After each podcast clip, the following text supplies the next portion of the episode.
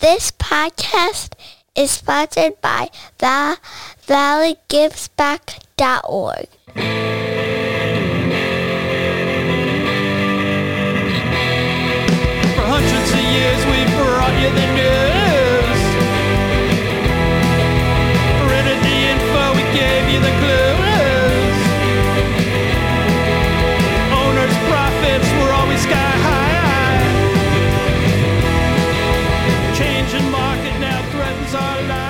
Hey everybody, welcome to Navel Gazing the Valley Indy podcast. My name is Eugene Driscoll. Before we get to the program, I want to read a message from uh, this podcast sponsor, valleygivesback.org.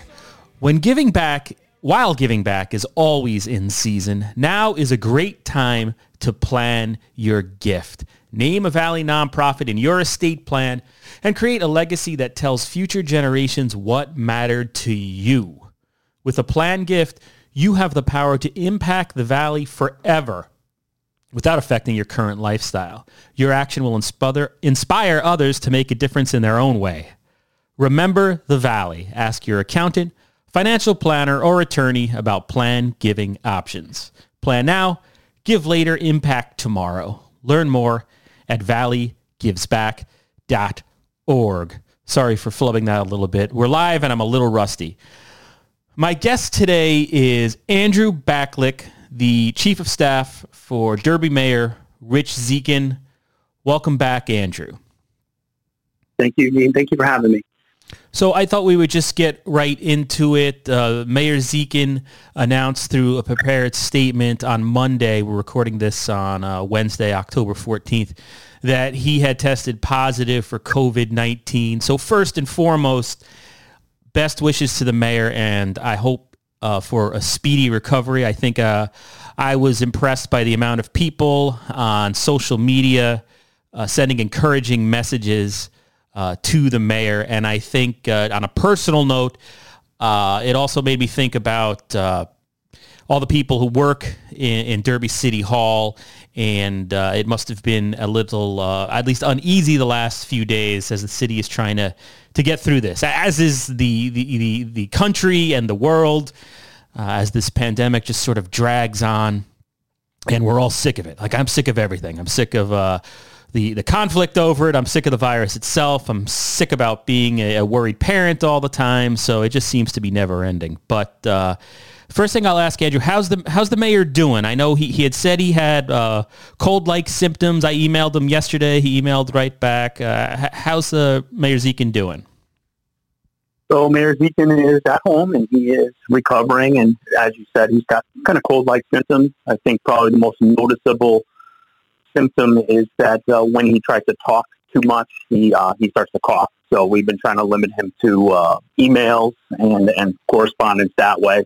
He has participated in a couple uh, conference calls and, Zoom calls over the last couple of days with staff, um, and he's actually on one right now for uh, the Greater Bridgeport uh, MPO meeting that he's participating in. So again, I think he's just trying to kind of conserve his his strength and certainly his voice.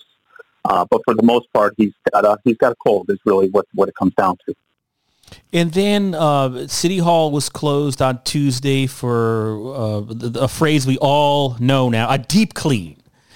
Uh, there was it was disinfected. Uh, contact tracing has been going on, and then the decision was made late Tuesday to keep City Hall closed to the public and employees uh, for another day. Today on on Wednesday.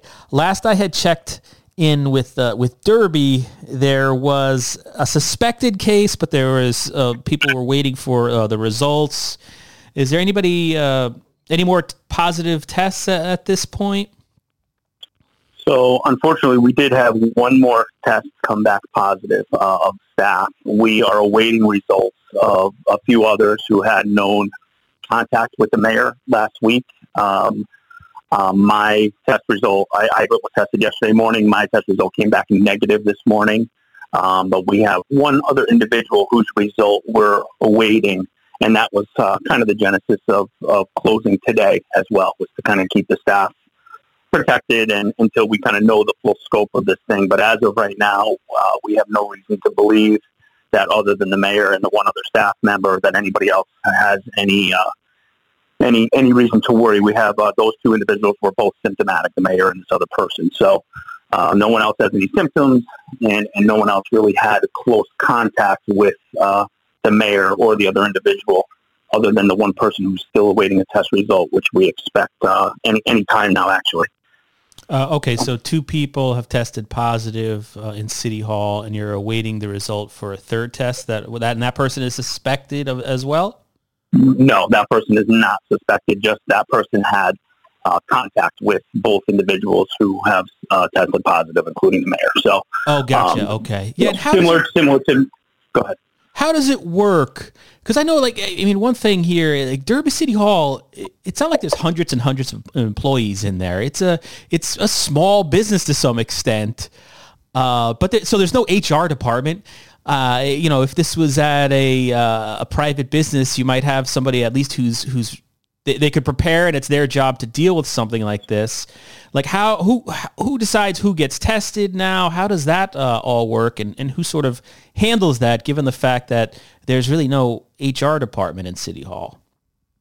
Well that really we've been working luckily because of our uh, status i guess as a public entity we had direct contact with not only and occupational medicine, but also the health department. So they really kind of help spearhead those efforts and, and help us make those decisions. There is certainly, to your point, no one on staff who's not only uh, an HR professional, but but neither is there a uh, medical professional. So we've been really lucky to have uh, the guidance of, of folks who uh, are you know in the medical world. So essentially, what it comes down to is uh, depending upon your contact and your level of contact with a known positive case, you, you fall into a different category. So I, I'm, I'm a good example, and I'll use myself because there's no HIPAA involved if I'm speaking about myself. So, um, and, and, and, for those that don't know what HIPAA is, there's privacy rules as it relates to uh, medical um, medical disclosure of medical information.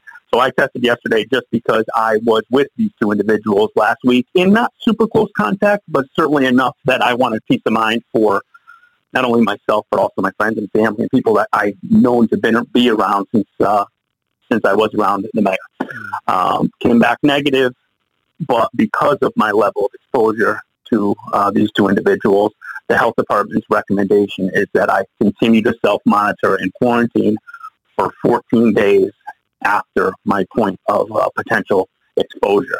So that will put me at next Thursday before I can go back to City Hall comfortably, and you know, as long as I don't uh, exhibit any symptoms in the in the meantime. So that's kind of a good example of a situation where maybe you think, oh, negative test, I can go back. Um, and trust me, I would love to go back and, and be able to work in my office comfortably, but you know, working from home and keeping everybody else safe and having that peace of mind is a responsible thing to do, and uh, the thing we would insist upon for anybody else that falls into a similar category. And if if an employee in City Hall wasn't deemed to have been in close contact uh, with anybody who might have contracted uh, COVID, can that employee go and get uh, tested as well? Is that uh, you know, and is that a free thing? Can they do it under the use their city insurance policy? Uh, or do they have to be deemed having had close contact first? We offered that to um, the, entire employee base at City Hall. We certainly weren't, weren't going to do just a one blanket test um, because, as you pointed out, we really do have a small staff, and really uh, with with people being kind of relegated to their own individual areas and us, you know, wearing masks when we're not in our own individual areas. So really, the concern was the people who were in close contact with uh, the mayor and this other individual. So um, we did have a couple other people submit for testing today based on even just passing contact. Um, so those people, again, will, will be off the board, at least pending their results, particularly those people that did not have a, a known exposure or close contact, let's say like myself. Um, so we'll, we'll, that's, for, again, part of the reason why we kept the doors closed today. And to be fair, there is limited staff in the building today. If people needed to get service uh, via the phone or email, they certainly can.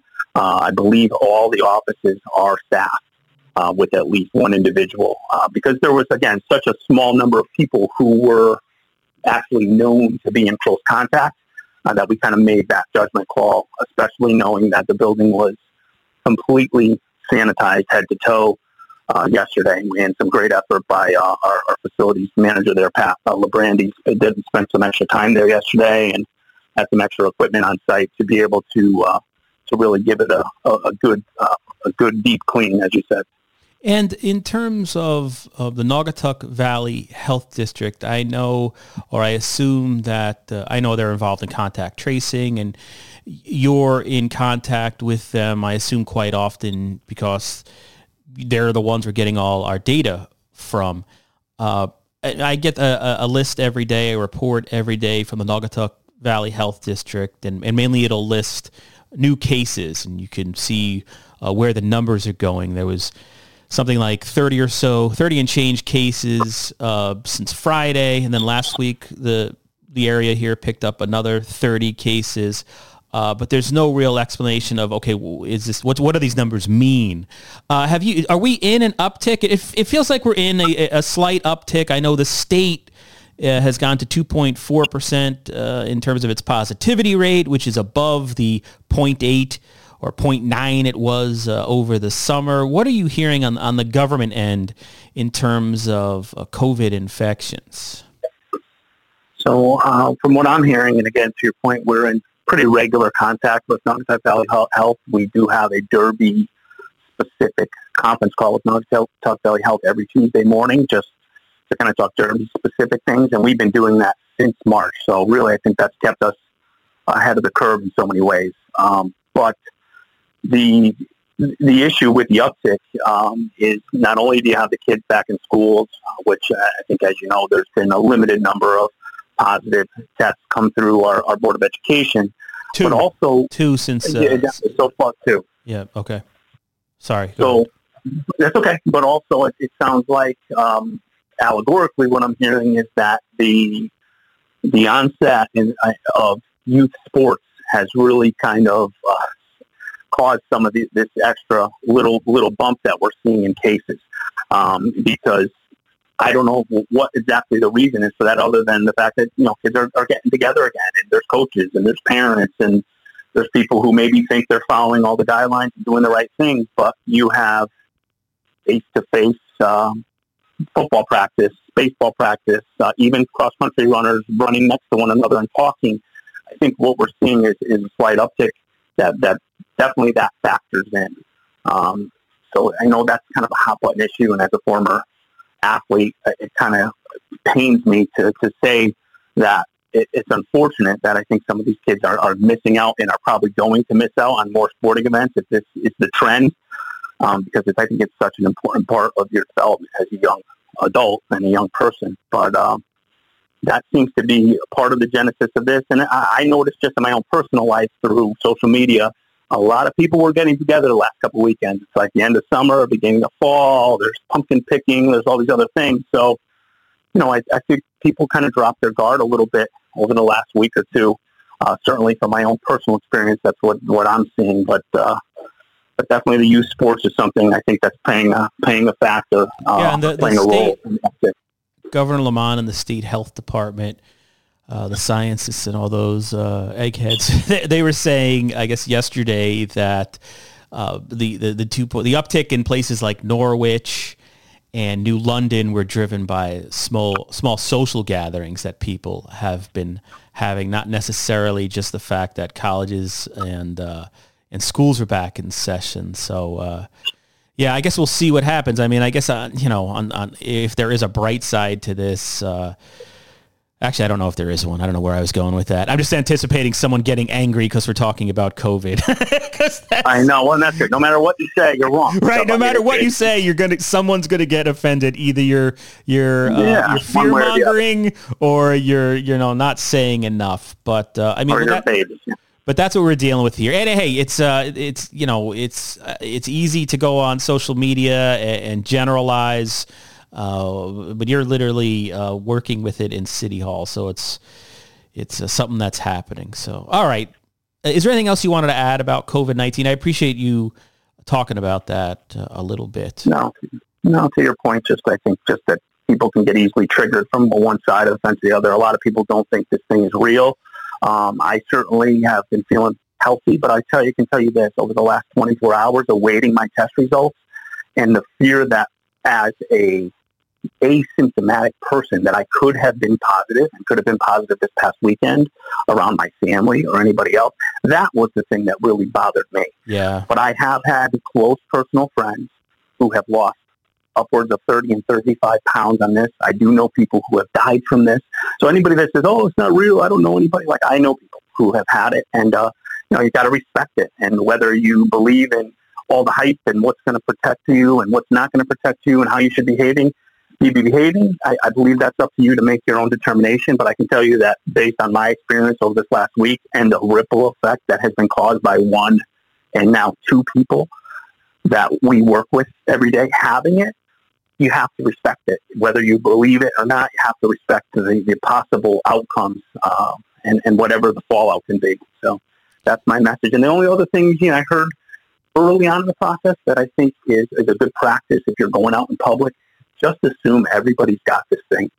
Whether you believe it in it or not, just behave like people you encounter that you don't know and you don't know what their behavior is on a day to day. Just assume they have it, which means you should be wearing masks. You shouldn't be face to face for long periods of time, and uh, you know, washing your hands, don't touch your face. All the things that we've all been drilled on for the last you know seven eight months. Uh, I think that that's the best way to behave. Yeah, we still got to stick to that. I'm a little nervous myself about Halloween's coming up, you know, and as a father of two, I was breaking the news to my kids in the car ride home that, uh, guess what, kids, you're not going trick or treating. you know, and it's uh, going to be like Easter. We're going to have a we're going to have Easter egg hunt in the backyard.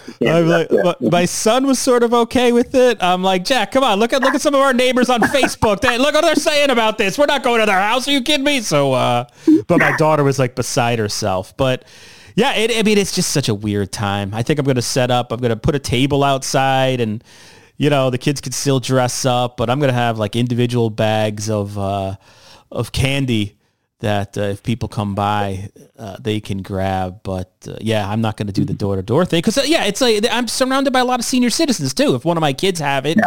and they they're totally fine because they're in school, they've been totally in school since uh, September 1st. Yeah, I mean, you think about uh, you know, knocking on a, a, neighbor's door who answers to be polite, and uh, you know, who who wants to take that risk? It's not it's not worth it, in my opinion. But all right, well, now I agree. Now we'll definitely get well, definitely get hate now. Well, the only thing is, I think if you do send your kids out, like a good costume idea is like the bubble boy. Like you can be bubble boy and you're protected.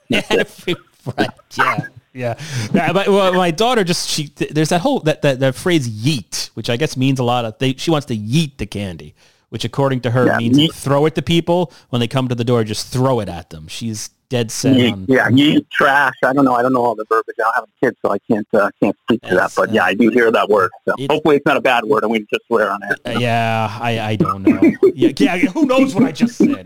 But all right. So the other thing I wanted to talk to you, Andrew, and this was sort of that what sparked my idea to send you an email and say, hey, would you come on for a, a podcast with no prep? But I wrote the story based on a alderman meeting from last week where basically the city of Derby uh, took possession of this eyesore. I mean, this thing was an eyesore. Maybe I'm uh, uh, editorializing here, but it's it, it's on Minerva Street, right? It's on Caroline and Minerva. It's right across. If you if you go out like the back entrance, the plaza on the green, on the Minerva Street side, it's essentially right across the street.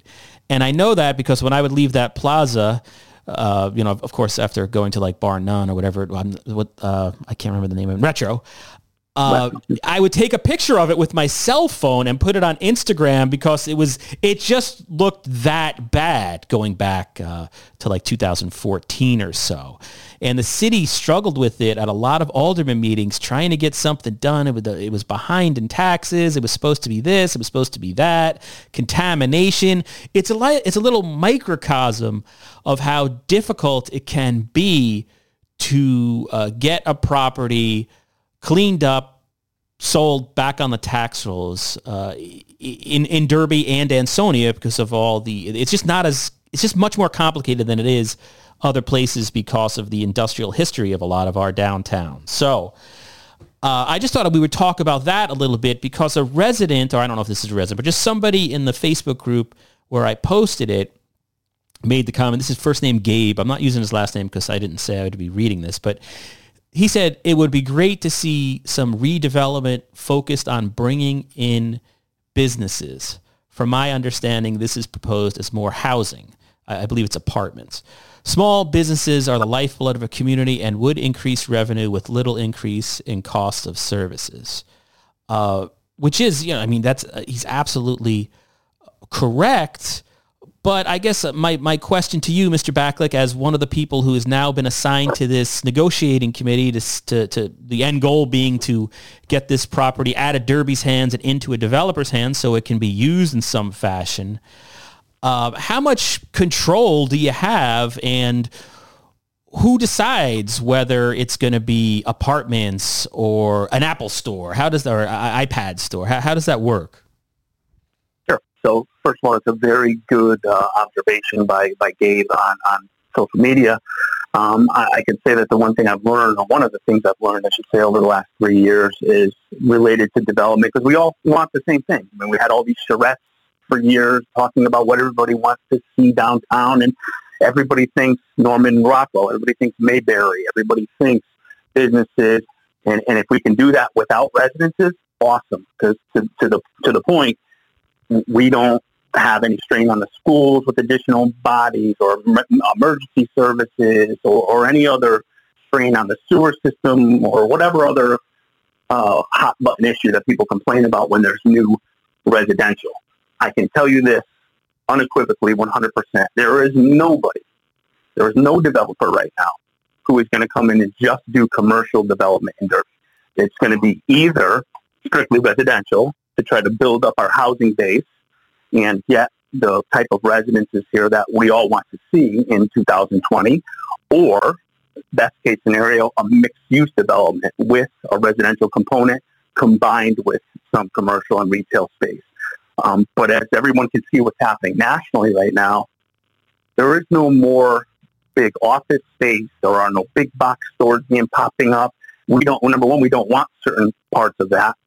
But number two, this is a new era here, and coronavirus has left a lot of people feeling even more uncertain. So I think if we can up our housing stock with, especially with one bedroom and studio apartments, which is what this particular project we're talking about consists of, um, you're going to have people that want to take advantage of increased train service on the Waterbury branch line and being able to get down to, to Fairfield County and New York City to work. You're going to have millennials who want to patronize the restaurants and services in the area. And then maybe once you have those things, you can attract some more commercial-based development. But really, it's, it's, it's a pretty clear order of operations for us here. We, we need to kind of build up the residential stock, and you've already got the approved project on Factory Street with 218 units. You've got Life Touch uh, in 90 Main Street about to head in for a residential uh, mixed-use project. You've got this project that could represent about 76 residential units. Now you get all that assembled in a concentrated area downtown, and then we can start talking about, oh, let's get an Apple store let's get a, a doctor's office, let's get a hotel and some banquet space or, or a large meeting room space. Those things all will come, but you have to up the residential base, you know, and, and as a homeowner here, uh, a property owner here, and you are one as well, Eugene, it's tough to put everything that we've been putting on the, the backs of our residential tax base for the last 20 years as we await the always promised development. So, you know, trust me, that's what we work on every day. And if we didn't have to stop to work on coronavirus protocols and all the other crazy things we have to work on in day to day, this would be all I work on every day. Mm. Unfortunately, hey. based on our, our, our situation, get to work on it about 20% of the time. So. I was just thinking, yeah, this is such just the conversation we're having is odd because it goes from uh, you know COVID nineteen uh, to, to this. It's just such an right. insane time. But like, yeah, it, it, made me think when I saw that comment, and it, I, I, it seems like there's a chicken and egg thing that always happens, and it's been the debate in Derby for as long as I've been up here for whatever 11 to 11 as a reporter and like 15 as just somebody who's living here there's always that debate. Well, if, if somebody proposes residential, then they say somebody else, someone will say, well, businesses, and then somebody will say businesses, and they want residential. It seems like the wins right now, the market, the people who, the developers and the investors, the people with the money, the owners are ultimately the ones who have the greatest say as to what goes where. And it seems like the market right now, the free market is definitely in Derby leaning towards residential. They're, it, chicken and egg, they're choosing residential here to build that up first. Uh, so that just seems to, to, to, be the, the way it is. Uh, the other thing is, I mean, this particular property, if you, I mean, it's just, there's just a lot to it. Just this one small single property, all the different agencies that have been involved uh, in it. It's not. It's anything. It's always. It's always special uh, uh, cases uh, in Derby and Ansonia. It seems. But you had mentioned the project that uh, is down the road on the south side of Main Street. There, we got the Life Touch one, and then behind it uh, is the former uh, lumber company, and now it was Beretta Landscaping. Uh, that what, what's the status of that project? Because that's a big one, and that's mixed use. That's residential with uh, commercial on the on, on the bottom. Sure. What's the latest on so, that? Because uh, when are they going to break ground? Exactly, and listen, that's that's a little inside baseball, but I'm happy to certainly update you because I know they say it, it's going to be one of those things. Oh, we've been hearing about this for 50 years. So uh, where that stands is we're in regular contact with those folks, with uh, the developers there, the Derby Downtown Group, um, and the ball is really in the city's court, and the ball is in the city's court because the one of the one of the contingencies with that development is uh, the removal of the scrapyard operation that is adjacent. So the city is currently in negotiations with uh, the scrapyard owner and uh, we are attempting to get to a point where we're both comfortable with a price for that property.